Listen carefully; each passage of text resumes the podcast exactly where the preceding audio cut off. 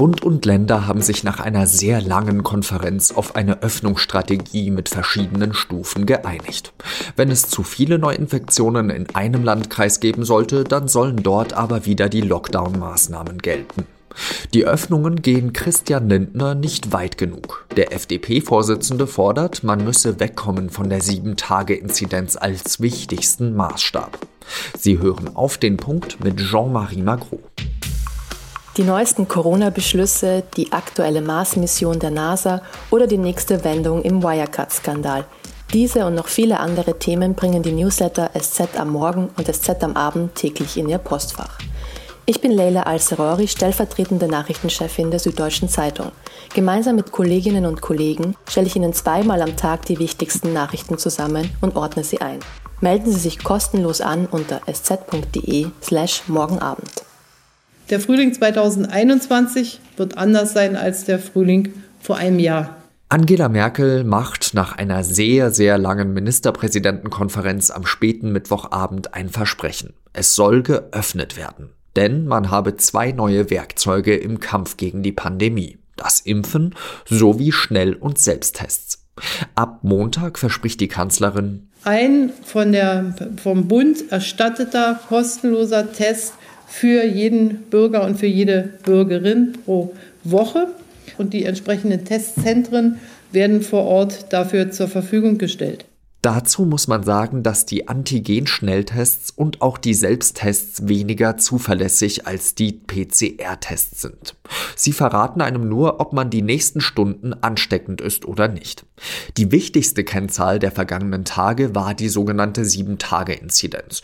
Also, wie viele Menschen haben sich pro 100.000 Einwohner in den vergangenen 7 Tagen mit dem Coronavirus infiziert?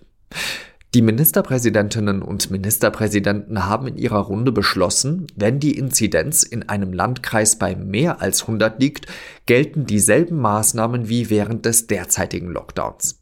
Ab dem 8. März soll dann bei einem Wert unter 100 erstmal gelockert werden. Zum Beispiel sollen sich dann wieder maximal 5 Personen aus 2 Haushalten treffen können. Der Einzelhandel, Museen und Zoos sollen öffnen können, wenn auch die Kunden dafür Termine ausmachen müssen. Bei einer Inzidenz unter 50 und unter 35 sind dann jeweils sogar noch mehr Lockerungen möglich. Die genauen Schritte können Sie auf sz.de nachlesen und ich verlinke den Text auch in den Shownotes.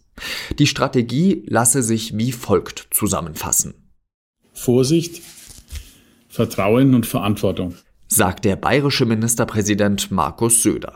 Man vertraue den Bürgerinnen und Bürgern und räume ihnen mehr Eigenverantwortung ein. Wenn die Zahlen aber zu stark steigen, gebe es eine Notbremse. Wir haben die zweite Welle, kann man sagen, besiegt und die dritte Welle rollt. Söder warnt davor, dass es an Ostern auch wieder einen Lockdown geben könnte. Die Menschen hätten es jetzt selbst in der Hand. Das klingt doch fast nach FDP-Wahlprogramm. Den Menschen mehr vertrauen.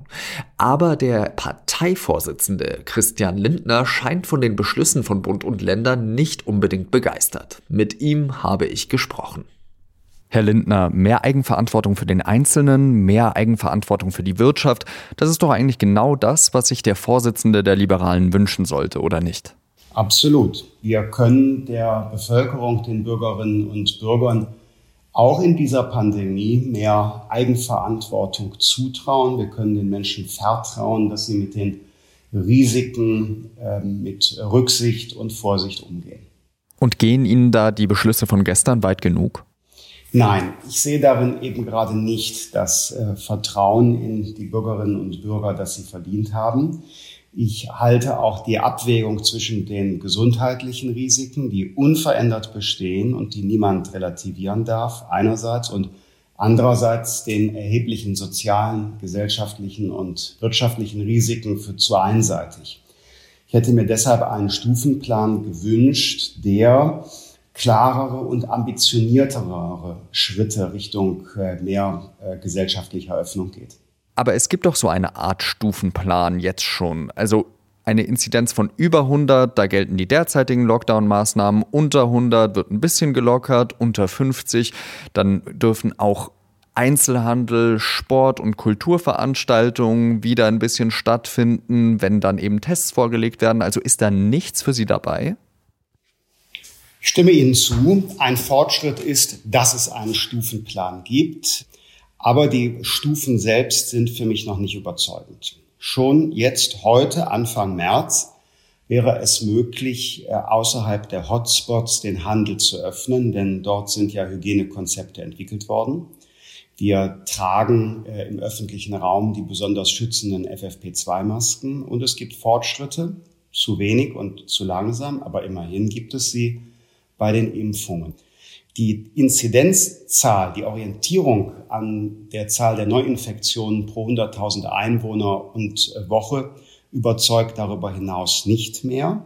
Schauen Sie, je mehr Menschen, die ein schweres gesundheitliches Risiko tragen, endlich geimpft werden, desto weniger ist die Zahl der Neuinfektionen ein Indikator für die drohende Überforderung der Krankenhäuser.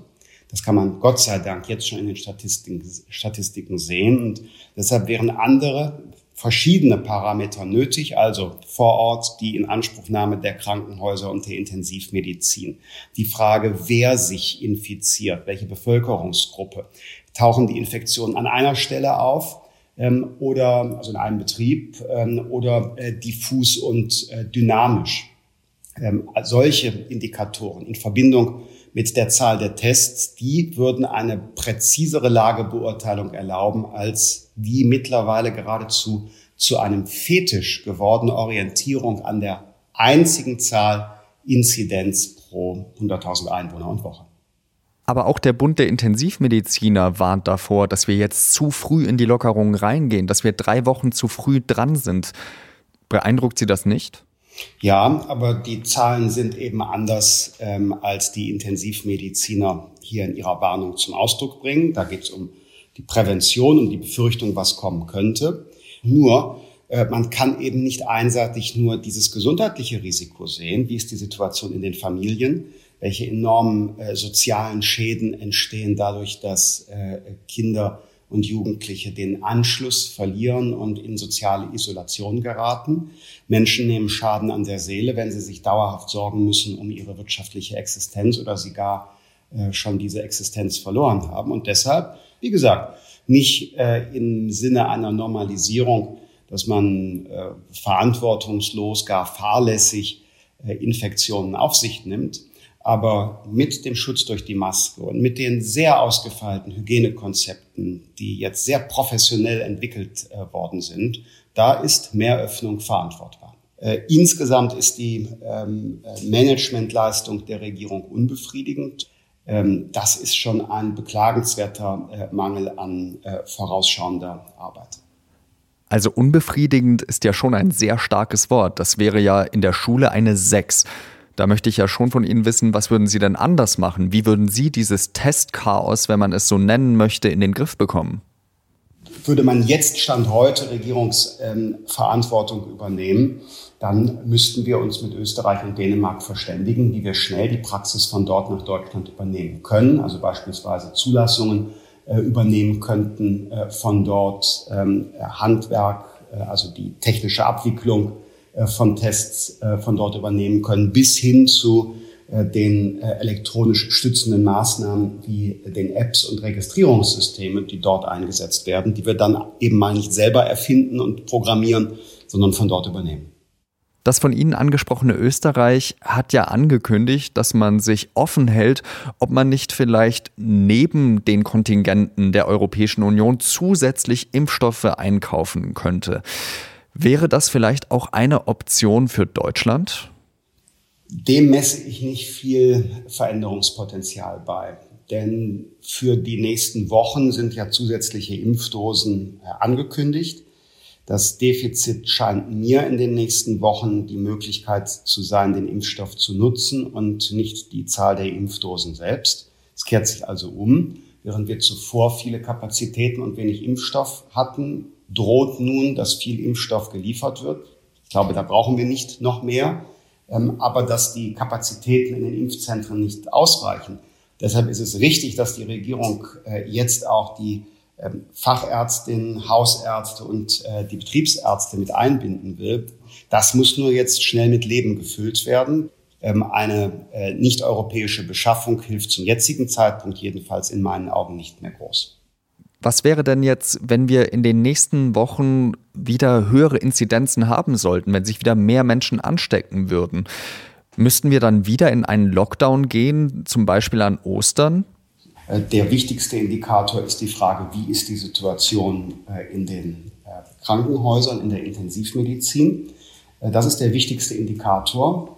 Der entscheidet zentral und dann gibt es andere. Dazu gehören die Inzidenzen aber nicht nur. Ich will mal auf einen Zusammenhang noch mir erlauben, aufmerksam zu machen.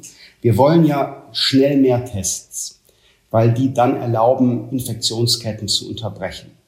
Zugleich werden mehr Tests aber auch dazu führen, dass wir bislang symptomfrei erkrankte Menschen identifizieren. Das heißt, es ist zu erwarten, zwangsläufig geradezu, dass eine systematische Teststrategie, ohne dass das Pandemiegeschehen selbst verändert gegen den Tag zuvor, dass das Testen zu höheren Fallzahlen führt, ohne dass es eine Auswirkung auf die Inanspruchnahme der Krankenhauskapazitäten gibt. Aber da werden Ihnen ja jetzt wahrscheinlich andere entgegnen, dass die Todeszahlen ja nur zeitverzögert gesehen werden, dass man sehr wohl auf die Neuinfektionen schauen muss, zumindest ein bisschen. Ja, ein bisschen ja. Ich würde deshalb diesen Indikator nicht komplett verwerfen, aber ihn in ein Set von Zahlen überführen. Aber Entschuldigung, Herr Lindner, jetzt unterbreche ich Sie kurz. Auf die Frage von vorhin haben Sie nicht geantwortet. Wäre ein weiterer Lockdown eine Option, wenn es zu mehr Todesfällen kommen würde? Das ist nicht Ihre Frage, die Sie eben gestellt haben. Sie haben eben die Frage gestellt, wenn die Zahl der Neuinfektionen steigt, ob dann ein Lockdown kommt. Jetzt haben Sie eine andere Frage gestellt. Das ist wahr, entschuldigen Sie. Und da ist die Antwort ja. Wenn sich das Pandemiegeschehen in dieser Weise verändert, dass die Intensivmedizin wieder stark in Anspruch genommen wird, dann muss man regional Schritt für Schritt auch Öffnungen wieder zurücknehmen. Aber das Pandemiegeschehen ist ja auch durch die Impfungen beeinflusst. Und da diese Gruppe, die in besonderer Weise ja betroffen war und die in besonderer Weise die Auslastung ausgemacht hat, da die jetzt ja zunehmend geimpft ist, ist auch die Gesamtabwägung der gesundheitlichen Risiken eine andere als beispielsweise im Herbst des vergangenen Jahres. Ich bitte um Entschuldigung dafür, dass ich die Frage abgewandelt habe und nicht darauf aufmerksam gemacht habe. Kein Problem. Mir fiel es nur auf. Ja, zum Glück ist es Ihnen aufgefallen. Auf jeden Fall bedanke ich mich an der Stelle, dass Sie sich die Zeit genommen haben und ich wünsche Ihnen dann noch einen schönen Tag.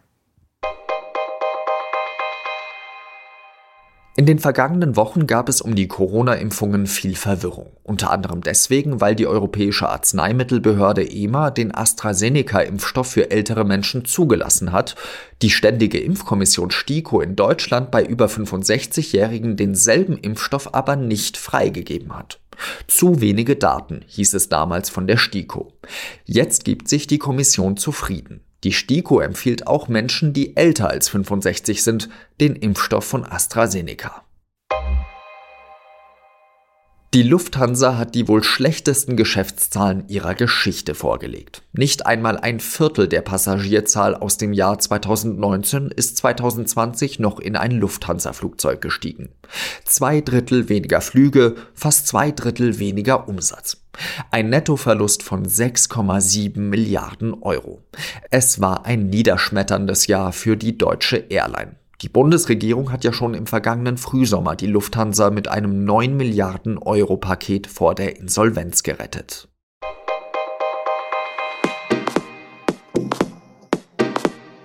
Zwischen Markus Söder und Finanzminister Olaf Scholz soll es während der Ministerpräsidentenkonferenz ziemlich gekracht haben. Söder soll dem SPD-Kanzlerkandidaten gesagt haben, er sei weder Kanzler noch König von Deutschland noch Weltherrscher. Und er solle nicht so grinsen wie ein Schlumpf. Aber wie grinst denn eigentlich ein Schlumpf? Martin Zips hat im Panoramateil der SZ am Freitag eine kleine Posse über den Vorfall geschrieben. Redaktionsschluss für Auf den Punkt war 16 Uhr. Danke, dass Sie zugehört haben und bis zum nächsten Mal wieder. Salü!